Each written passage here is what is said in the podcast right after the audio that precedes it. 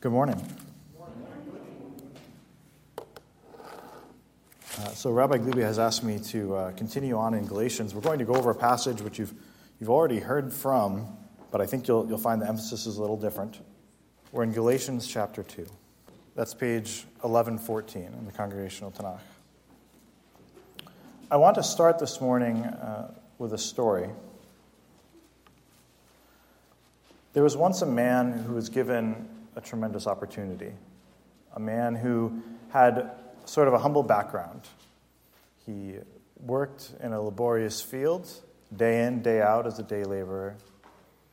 He wasn't learned, he didn't have much wealth, but he was given a tremendous opportunity. You see, that this man all of a sudden had the opportunity to study under a teacher. And this teacher taught him uh, the scriptures and the ways of God. And this is something that a man of his class would never have had access to. Uh, but in this situation, uh, he did. He followed his teacher everywhere. He was uh, overjoyed to learn about God. But as his teacher uh, became popular with some, he became unpopular with others. And so, uh, before long, uh, his teacher was arrested. And I think maybe you know the story he went uh, to the courthouse where his teacher was arraigned, uh, concerned because of his love for his teacher. But while he was there, he encountered servants in the courtyard, and they asked him, Do you know this man, this teacher who's been arrested? Do you know him? And he said, No, no, I don't know him. They said, Really, you, sound like you might know him. You sound like you're from his town. You've got that accent, like you're from that neck of the woods. He said, No, I, I don't know him. And even a third time, he denied that he knew Yeshua. And this, this man was Peter. He denied Yeshua out of fear for his own safety, uh, out of concern, but not because he, he didn't want to be uh, Yeshua's disciple. He was there because he loved Yeshua, but he was scared and he made a mistake. And he denied him just as Yeshua said he would. I can only begin to imagine how this must have been uh, for Peter. He must have felt such shame. I mean, what happened after the crucifixion? Did he tell the other disciples, I denied Yeshua? Or did he keep it to himself out of shame? I think in any case, he must have felt so much regret. This morning, I want to argue, I want to present to you that there is a halacha with which Peter could overcome this. There's a halacha by which Peter could move on from this difficulty. So we're going to look today at Galatians 2, where Peter is once again making a bit of an error. But we're going to look, look at it with an eye to the transformation that Peter will be able to undergo once he learns the lesson he needs to learn in this chapter. Uh, just to clarify, halacha is from the Hebrew halach, to walk, and so halacha is your way of walking. So I'm going to use this term because we're going to speak today about the way we walk and the way we walk with God. We're going to speak today about holiness and about grace and works. And I'm going to argue that there's only one halacha by which Peter can draw near to Yeshua again and again as he does. Uh, so let's uh, go to Galatians chapter 2, verse 11.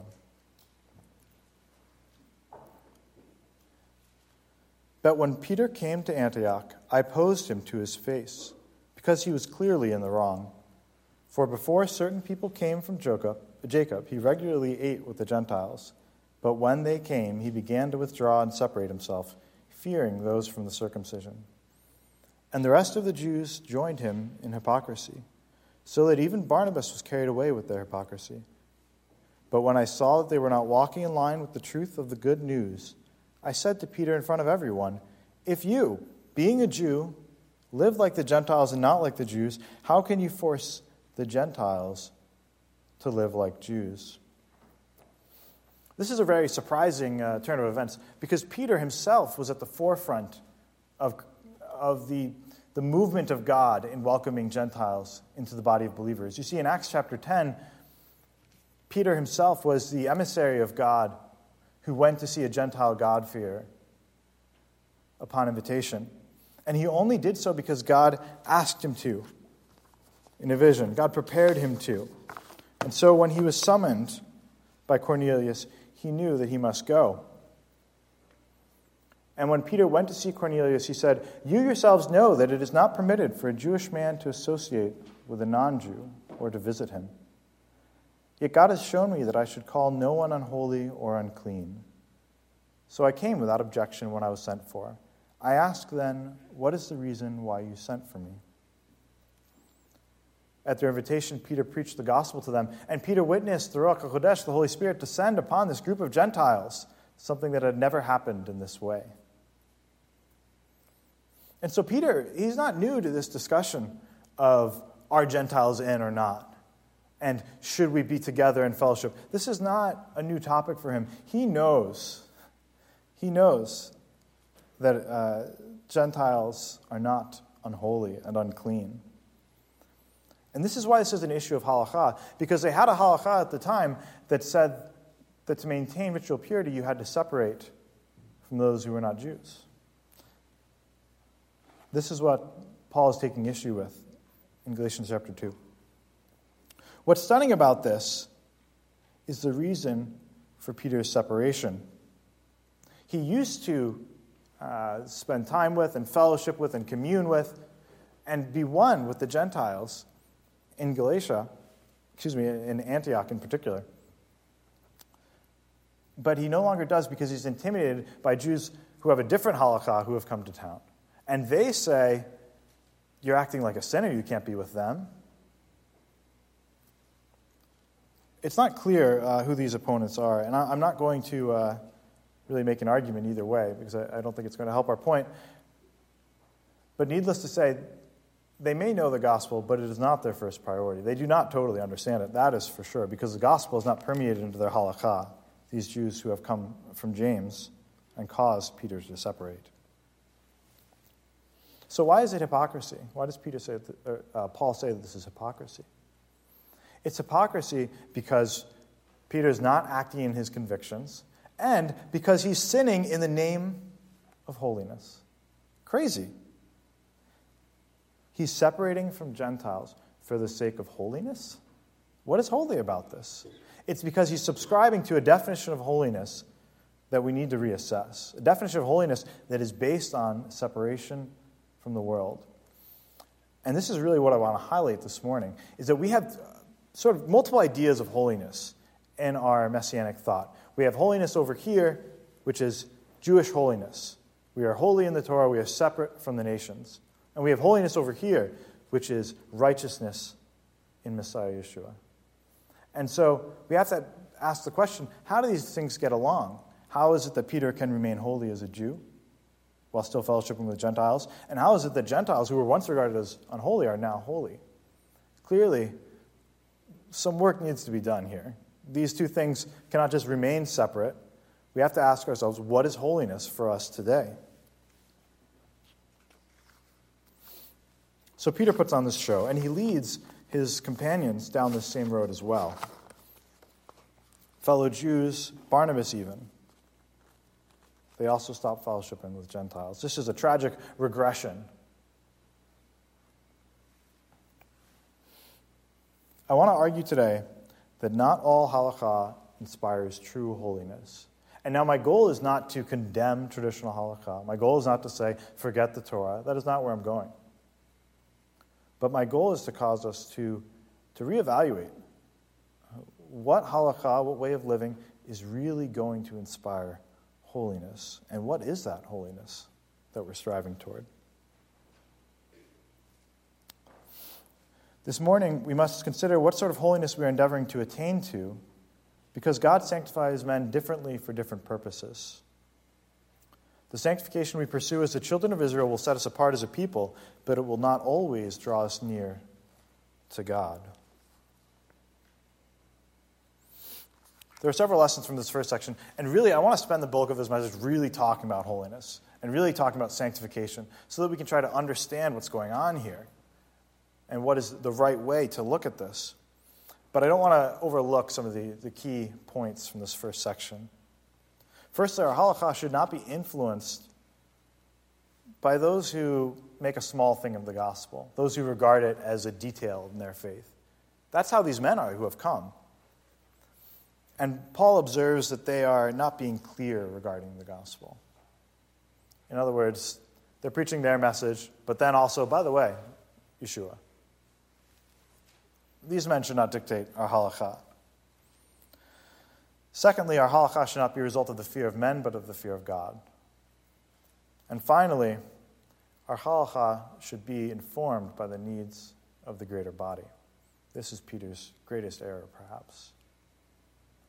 He begins to act in light of what those with more zealous traditional observance expect from him, instead of acting in light of the needs of the body. Now, I, I want to uh, appreciate here that we at Devar have made an effort to be a distinctly Jewish body, and this is not necessarily what this text is about.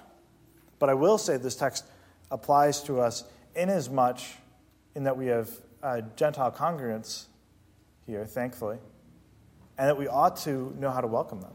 We ought to know how to treat them as compatriots in our community.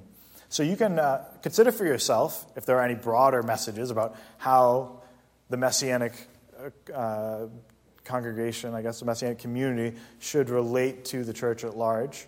You can ask those questions, but all I'm going to say is that uh, we're going to focus today on the local body, and that in any and every local body, the halacha must be welcoming to every party. And so here we must be welcoming to Gentiles, and at churches they must be welcoming to Jews as well. Uh, let's press on. Paul's going to get into the theological error that Peter has made. In verse 15, we are Jews by birth and not sinners from among the Gentiles. Yet, we know that a person is set right not by deeds based on Torah, but rather through putting trust in Messiah Yeshua. So even we have put our trust in Messiah Yeshua in order that we might be set right uh, based on trust in Messiah and not by deeds based on Torah, because no human will be justified by deeds based on Torah. But if, while seeking to be justified in Messiah, we ourselves also were found to be sinners, is Messiah then an agent of sin? May it never be. What Paul is saying is hey, I'm a Jew. If anybody is going to think he can be justified by Torah, it's me. So, all of you guys out there who you're not Jewish or you don't have a Pharisaical background like me, who think you can be justified by Torah, you're mixed up. You just you got it all wrong. If anybody should think so, it's me. But even I, as a Jew, understand I cannot be justified by Torah. I can only be justified by Messiah. I think we know this. I think most of us have heard this and we understand this. But what I want to do this morning is explore what this means for our ongoing spiritual lives. Because Peter knows this, yet he still made this error. Peter understands the gospel. He understands salvation by faith alone, yet he has some confusion about how he is to live. And so this demonstrates that perhaps the gospel hasn't permeated into his spiritual life. Perhaps he understands it as where his spiritual life begins, but he doesn't understand it as how he grows. And so that's what I want to address in particular today. So Paul is, is absolutely certain we all need Yeshua, Jew and Gentile alike. Paul is concerned by Peter's actions not only because they are creating a division in the body and denigrating the Gentile believers, but because there's a theological error beneath these practices. So the first part of the error is the works righteousness. This, this part we, we hear about often. When we say works righteousness, we're not talking about grace first works as in you know, don't do anything and trust God versus labor, labor, labor. Okay? So Rich's uh, about laboring for God, about doing good works, still applies. We're not saying that's bad, but what we're saying is works cannot be regarded uh, as a means for righteousness. So that's what we mean when we say grace first works. So the error here is that it's suggested, somehow, it's suggested that works can draw you near to God. This is a misunderstanding.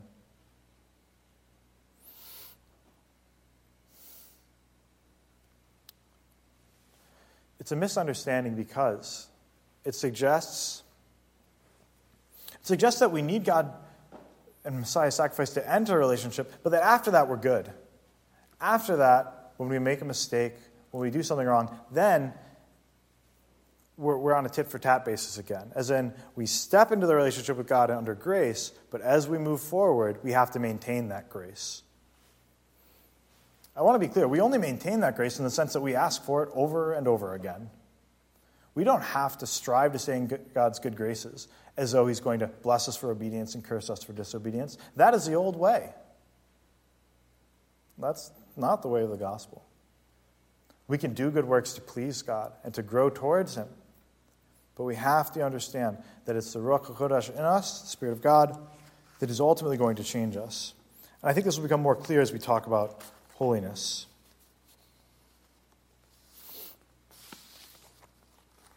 We must pursue holiness as believers, but we ought to be careful about how we think about this pursuit. Even while pursuing good works, we must acknowledge that all along the way, God loves us on the basis of Yeshua's righteousness, not our own. So it's not as though God saves you. And then, as you walk with Him, you become so righteous in and of yourself that He now loves you because of your righteousness. No, because in that moment, you've said, I'm going to set aside the grace given from Yeshua, and I'm going to stand on my own righteousness. And I'm, I'm saying this simply is not how it works. This becomes clear as we look at what holiness is. Now, we need to define holiness, I think. And we also need to understand the connection between sanctification and holiness. Now, this is important because there are different, just as there are different ideas about holiness, there are different ideas about what sanctifies you as an individual. So to be holy is to be kadosh, it's to be set apart, sacred, or pure. And the word sanctify is related, kadosh, it's just the verbal form, means to make holy, to set apart, consecrate, make, or declare holy. So these things are intrinsically related, but you can see there's a range of meaning within each term. In other words, holy can just mean set apart, or it can mean pure. It can mean different than that which is over there, or it can mean without sin and righteous. So when I look at, at the scriptures and I see the way holiness is pursued uh, by Israel as a nation, and I see the way it's pursued by the followers of Yeshua, I see some differences. And I think this relates to our halakha. First of all, when we aspire to Torah holiness, what I want to call Torah holiness, we have to separate from the nations. This is essentially what whole portions of the Torah are about separation from the Gentile nations. Okay? And it's understood that by separating and by maintaining our religious fidelity to God, we will retain our holiness. I'm not disputing that that is holiness, but it's, it's really just one kind of holiness, okay? Because it's the holiness that's primarily being set apart. In other words, you could excel at this holiness, but still be unrighteous before God. Because being separated from the nations does not guarantee that you have a pure heart. Of course, no one could really do this except Yeshua himself anyway. So, this is one sort of holiness to strive for. Another sort is what I want to call New Covenant holiness. I'm only calling it that because it's the New Covenant that makes it available to us. All right? But New Covenant holiness says that we are made holy through Yeshua's imparted righteousness. His righteousness, or his being without sin, rather than ritual purity. So, this is a, a very different kind of holiness. And it's important because we have to ask can Peter be with Gentiles and still be holy? The men from James say no. They are saying that is specifically in contrast, in contrast with Torah holiness. It's totally wrong, they say. You can't be with Gentiles. That's an old definition of holiness. To be frank, it's outdated. It's not in line with what God is doing in the world today. And I'm not saying that Jew and Gentile should be so similar that there's no distinction at all. But what I'm saying is that this holiness that says our righteousness is, being, is based on being different than the sinner over there, it doesn't work. And I'll demonstrate that as we go on. But Peter can dwell and fellowship with Gentiles if he has a different halakha, if he has a halakha that strives for new covenant holiness. Because if his holiness is imparted and it's not earned, and if his holiness is based on internal purity rather than ex- external purity, then he can, he can maintain it even while dwelling among Gentiles. so all of a sudden we see that part of the conflict here is that there are two different ideas about what it means to approach God and two different ideas about what makes us able to approach God. Holiness is generally understood as the prerequisite for approaching God, right? Because if we aren't holy, then we can't stand before a holy God. So, whichever method we subscribe to, we're going to need a method if we want to begin to try to approach God. Only God possesses this new covenant holiness, this total sinlessness, this total purity. And we can only have it if He disseminates it to us. Only Yeshua, our pure and spotless sacrifice lamb, can offer us this holiness. And only the Ruach can sanctify us, make us holy. Through the renewal of our hearts, dealing with the source of sin, rather than the external expressions of sinfulness that the Torah sought to prohibit. Once again, I'm not speaking against Torah, but what I'm speaking against is righteousness based on Torah. This is what the passage is about. So, where does sanctification come into this? We've talked about different definitions of holiness. Sanctification comes in because these different types of holiness have different ways of aspiring to them. In other words, we understand with New Covenant holiness, you receive it from Yeshua. You cannot earn it yourself, it's impossible. Okay? And the primary means by which you are sanctified and continue to grow in your relationship with God after you've received this is through the Ruach, through the conviction and the transforming of the heart performed by the Spirit of God. What is the, the driver of sanctification according to Torah holiness? Well, it's God's instructions, the Torah. It's very helpful in helping us separate from the nations. It's very helpful in knowing how to live as Jews, but it does not produce holiness. If it does, then we have to subscribe to what the men from James are saying. If Torah is what produces our holiness, then we have to say, Gentiles out, or observe the Torah perfectly. This, this is not going to work clearly. There's another place we can see an example of New Covenant holiness and its, uh, its significance and its ability to, to sanctify the individual and to keep the individual holy throughout various situations. And that's in Yeshua's ministry. You see, Yeshua made a practice of being with unholy people. This is significant because, uh, for one, it brought the ire of the Pharisees down on him. They said, What are you doing? How can this be a learned man? Look at who he eats with. I want you to know Yeshua could not recline at table with tax collectors and sinners if he was ascribing only to Torah holiness. If his definition of holiness was that which the Pharisees taught, then he would have been ceremonially unclean. He simply could not do it. However, with new covenant uh, holiness, the pure and sinless nature of God could not be diminished. Yeshua did not need to worry about being uh, tarnished by sinners around him. He was pure and holy. And we, we don't have that same sort of immunity, but when we have the Ruach, we also can maintain internal holiness even when our physical or our uh, ceremonial holiness, or our holiness according to the, to the ordinances of the Torah, are uh, impinged upon. Torah holiness says we are defiled by unclean foods, but New Covenant holiness says we are defiled when evil speech flows out of our hearts. This is something Yeshua taught. Once again, I'm not saying we shouldn't follow the Torah. I'm not saying we shouldn't be distinguished as Jews, but I'm saying we absolutely should never do it for righteousness. Never do it to try to grow closer to God. Now, maybe, maybe you have an issue in your life where you're walking away from your Jewish heritage and you need to, to reclaim it, maybe then that'll involve observing some Torah and, and getting right with God because it was a sin issue. But generally speaking, this is not how God is going to sanctify you.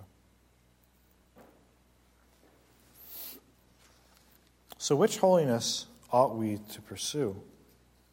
What should our halakha be?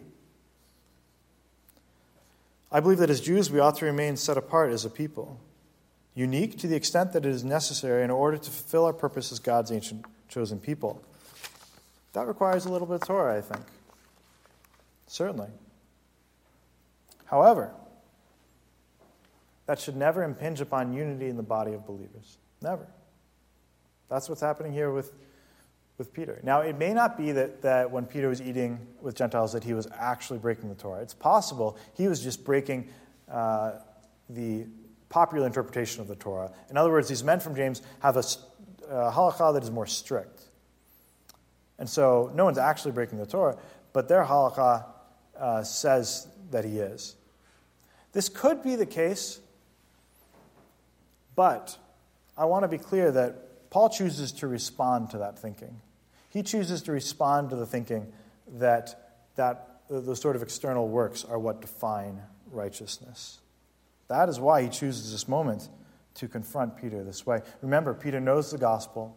Paul is not just trying to clarify the gospel, he's trying to clarify what truly makes us righteous. We need a new measure of holiness. We cannot use the Torah as our measure of holiness if we cannot, in good conscience, keep it in its entirety. That would leave us in sin. We need to appeal to new covenant holiness as our primary understanding of righteousness. So we need to understand that, I mean, the, the, Torah, as we're going to cover in Galatians later on, it was a tutor to lead us to Messiah. Okay? It had a purpose in making our sin known to us and teaching us of our need, but it is not the ultimate definition of holiness and righteousness. It's just not. If it was, how would uh, Peter's Gentile compatriots ever enter the community? You see, at Acts 15, when they express the Gentiles don't have to observe Torah to be part of the community of faith, they're also saying there's another definition of holiness, and it's not based on uh, ritual perfection. It's based on the heart, and it's based on man's condition before God. And this always was, I think, the essence of the Torah, but God had to give us these extra instructions to separate us from the nations. So that Torah holiness isn't bad. It's good for what it's made for. It's good for separating us from the nations and giving us Jewish identity, but it's bad if it impinges upon our body of believers.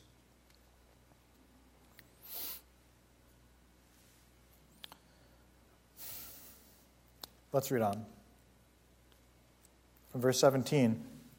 But if, while seeking to be justified in Messiah, we ourselves also were found to be sinners, is Messiah then an agent of sin? May it never be. For if I rebuild the very things I tore down, I prove myself to be a lawbreaker.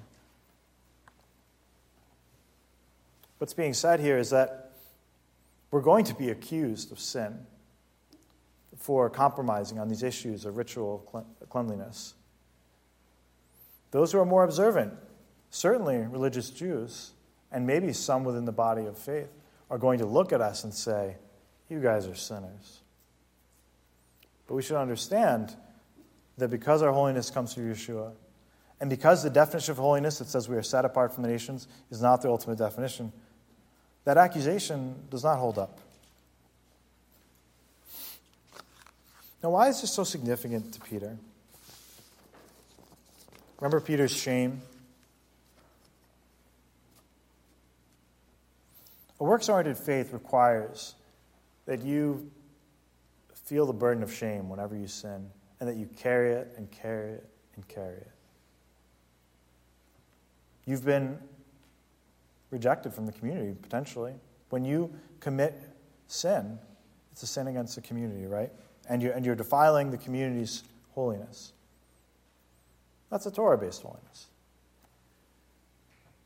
In Yeshua, forgiveness is available. I'm going to kind of fast forward uh, through the last section on the bulletin, um, through our, our, new halakha. You can read the final verses of the chapter to think about it, and in a couple weeks, Matt's going to preach on those verses, and so I, I think he'll be covering that on how Paul uh, lives in light of Messiah. But I do want to tie up this situation with Peter. There's an amazing thing that happens after the, um, after the resurrection. Yeshua comes to Peter and he says, Do you love me? And he asks him three times. He gives Peter three opportunities. For every instance in which Peter denounced him out of fear, he's able to state his love for him. I think this is the essence of New Covenant holiness.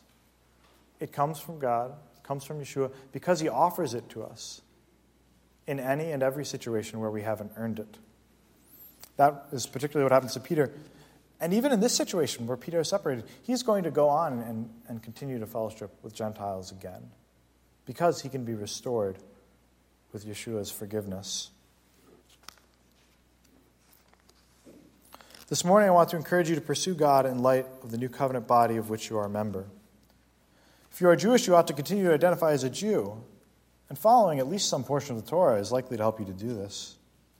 But I urge you to be careful about your striving for ritual purity and Torah holiness. Do not allow a holiness defined by separation from your Gentile brothers to allow you to embrace some sort of cheap righteousness, one that says we are holy by nature of keeping the quote unquote less holy at arm's length. This understanding is, is totally dated. God is doing something different. Sanctify your understanding of what holiness is for us today. Do not allow ritual separation to come between you and your brother or sister. Furthermore, while you are pursuing righteous living, remember that you are neither uh, that you neither enter into nor maintain God's love for you with your works. Okay? When your works aren't good, it's a problem, but Yeshua is the one who maintains a relationship. So this morning, whatever shame you've experienced, if it's like Peter's or not, whatever it may be, understood that, that Yeshua will look at you and he will say, Do you love me? And you can say, because of his grace, I love you. And he'll say, Okay, good. We're okay. You see, you can always come back into relationship with Yeshua when it's strained. And that's because he is the arbiter of this new covenant. He is the one who makes us holy, and He is the one who allows us to approach uh, God above. Our halakha should be one that does not divide the body. We need to remember this. And if you're a Gentile at Devar and you ever feel as though you're not on the same plane as someone who's Jewish, I don't know if this is the case, I don't think it's likely, but if it ever is, please speak to the elders. Let somebody know because we have a problem with our halakha, if that is the case. And we have a problem with our understanding of holiness.